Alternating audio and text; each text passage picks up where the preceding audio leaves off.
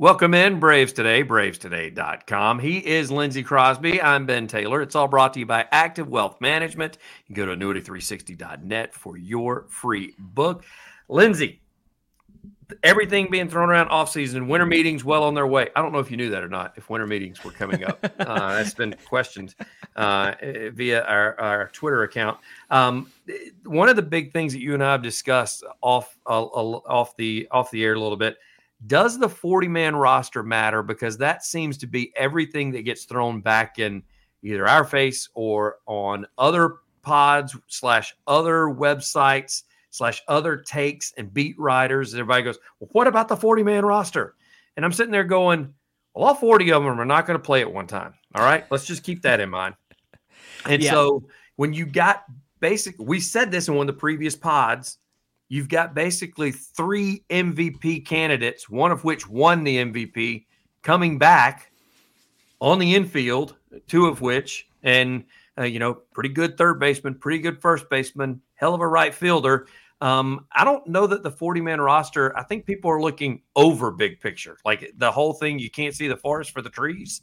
I think that's exactly what's taking place here.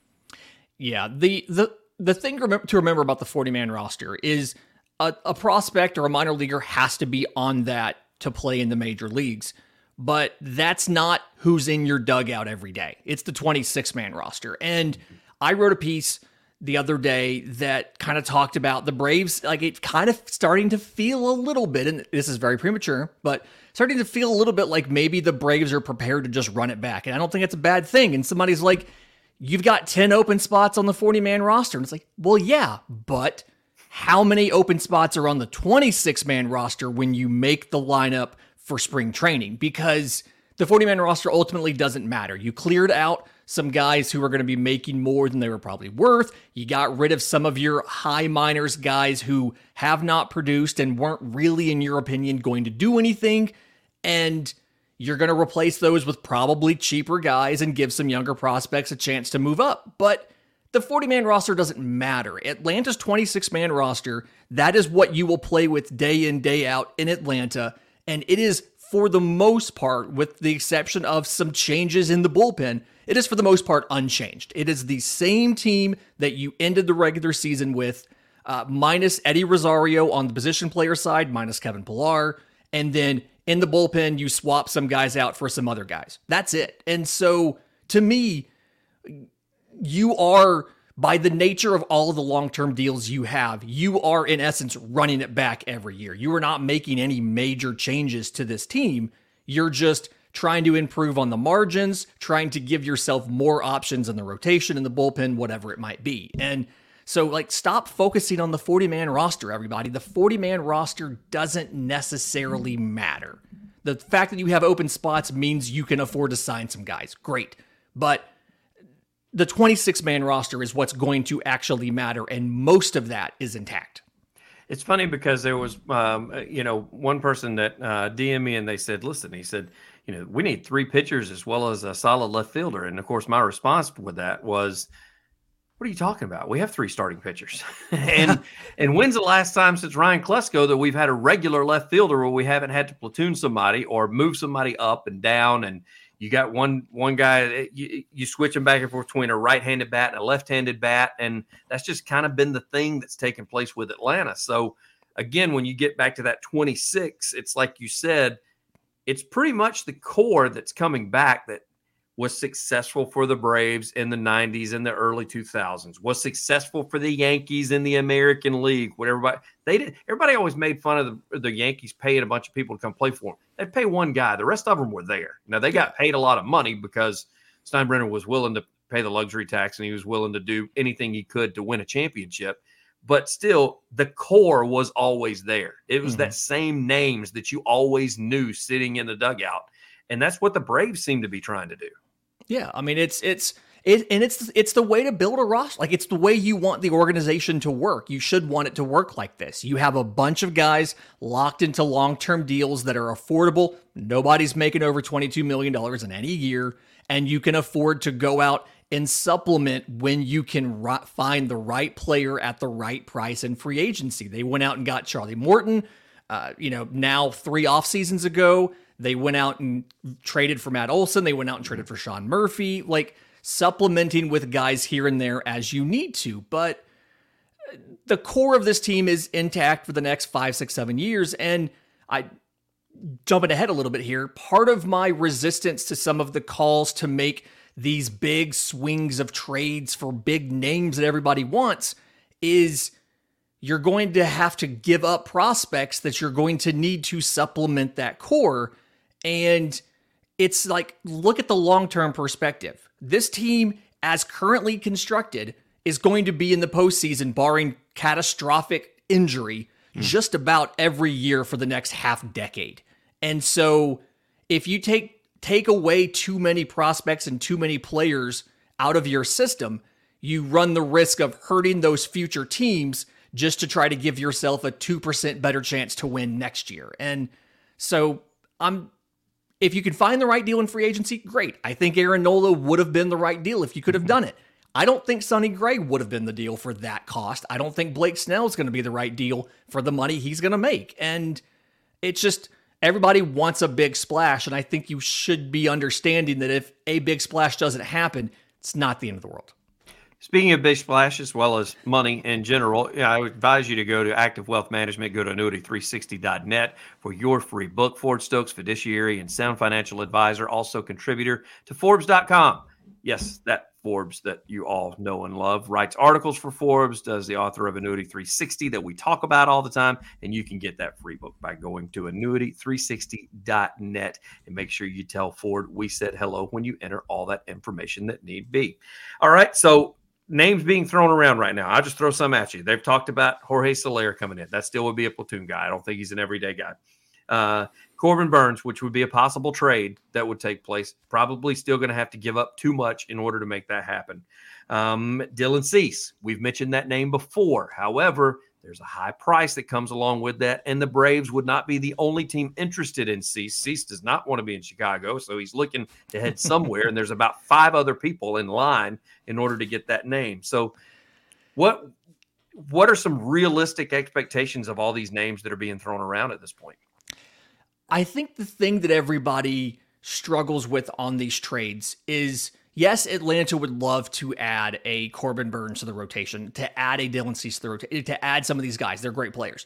The issue you have is you're not negotiating with the White Sox, with the Brewers, whoever, in a vacuum. Right. You're negotiating against other teams. And there are many other teams who are in these same markets who have more prospect capital, better prospects, more prospects.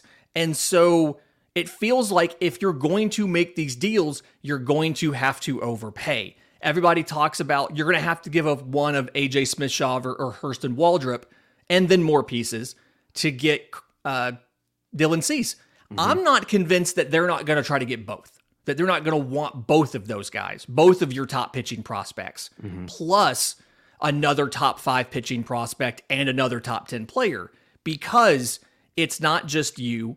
It's you versus the Dodgers, who have a top 5 farm system and have a ton of pitchers and several position players who are blocked, who they are actively shopping. It's the Orioles, who have a top 5 farm system, who are looking to trade. And so you have to remember, it's not just you matching up with the White Sox, you matching up with the Brewers in a vacuum. It's you versus those other teams. Your package has to be more appealing.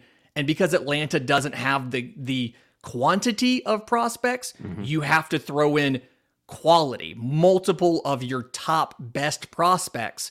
And it just feels like that's a bad decision, because even in the case of a Dylan Cease, in 2 years, as a Scott Boras client, he's going to go to free agency, and you may be able to re-sign him. You may not, but you have to give up significant future pieces for a short-term acquisition, in this case, 2 seasons versus 1, and no guarantee that you can keep him. If you told me you were going to extend him and he had an extension in place with the trade, that's one thing. But Scott Boras client, when's it going to do that? When it comes to trades, is that something that Anthopoulos is doing? Is he's doing what he's done the last couple of years, and he may be hunting for some person? Cease seems to be that guy that's a little unhappy where he is. He's just going to cost too much. He's not going to be like it was for Olson or like it was for Murphy to be able to grab somebody like that. But as he Has he got feelers on the ground looking for that unhappy player that may be in a miserable atmosphere, such as the Oakland Athletics, that would do anything to get out and then perform once they get to the Braves? It feels like some of the trades that he's made already have been guys like that. Aaron Bummer with the White Sox is a good pitcher who, as that team got worse, his numbers got worse and worse. But at its core, he's a good pitcher. And Atlanta identified, hey, we can go out and get him, put him in a better environment. Look at all the trades we've made with places like Kansas City, with Colorado, even with like the Angels, organizations that haven't been as successful as they hoped, and it's tough to play there for various reasons. We've gone back to those wells multiple times. I think we've kind of figured out, hey, we can go grab a guy from there. He's going to perform better for us, and he's probably going to be happier. In the case of the two Oakland guys, they were so happy to be with a competent organization, they signed extensions virtually right away. And that's, you technically can't discuss the extension with the player until you have an agreement with the team. Correct. But there is, I'm sure there's ways to find out, to have, you know, to talk to somebody who can talk to somebody who can talk to somebody to say, yes, they'd be interested in doing that if you wanted to go out and get them. So I'm sure it happens. I'm not accusing anybody of anything wrong. But Atlanta seems to understand we can go get guys from certain places. They're going to be happier here, and they're going to perform better here. I'm going to throw one more name at you before we get out of here. Hunter Renfroe, article up on Braves Today, talking about Hunter Renfroe a little bit. The key thing with that is free agent. Am I right? Is he? Hunter Renfroe is, however, a little older, a little long in the tooth. And he's coming off a year where I think he made well over $10 million. So I don't know that that's something that Atlanta would look at unless he is miserable and wanting to take a giant pay cut to come play for a winner. Now, it's entirely possible that Hunter Renfroe is looking for stability. I mean, going into his age 32 year, he signed a deal with Boston prior to 2021 and then just kept getting traded, kept getting moved. So he's played with 6 different organizations in the last 4 seasons. Including getting released by the Angels at the end of August, trying to save some money and picking up with the Reds. So it's possible he wants some stability, but it's kind of the same thing of what you had with Eddie Rosario. You had a lower 30s, high strikeout slugger that you could stick in left field. In this case, I think his arm's better than Rosario's. He has the potential to be a little bit better defensively than Rosario. But it's a similar situation, and you let Rosario go because you didn't want to spend $9 million. If Renfroe is willing to take a smaller deal because he wants some stability, I could see something like that. I think Bleacher Report was more so kind of just looking for someone to stick in there. I don't know if they have any intel on that. I could see it. It's not, I don't think it's a significantly huge thing, but it would be nice to have a veteran outfielder who could sit there and maybe give some mentorship to Vaughn Grissom. And you and I have talked about it. It with Rosario being gone and that number being right at 9 million, it just makes zero sense to bring somebody else in at 9 million. Then you're sitting there going, well, why did you let a guy that's already familiar with the clubhouse walk out the door, a lefty walk out the door, when you could have just kept that? So I don't know that he goes from 10 plus million down to 6 or 5. Yeah. It was an arbitration award for, I think, 11 and change. One thing I did notice, though, when I was looking up Hunter Renfroe, he's from Mississippi. Okay. So we know how that sometimes that ends up being a factor for the Braves because they are the team of the Southeast, and Braves country is wide-ranging. Austin Riley's a Mississippi boy. It's entirely possible somebody who grew up in Crystal Springs, Mississippi, may want to sign with the Atlanta Braves. Who knows? So there is a caveat there. He was 3 years old when we won the 95 World Series. So, you know, maybe he does that. Well, that's also an issue. 3-year-old and 95. That's why you're talking about low 30s right now and getting long in the tooth. So he is Lindsay Crosby. I'm Ben Taylor. It's all been brought to you by Active Wealth Management. Go to annuity360.net for your free book. Tell Ford we said hello. Lindsay, as always, brother, I greatly appreciate it. Thanks, buddy.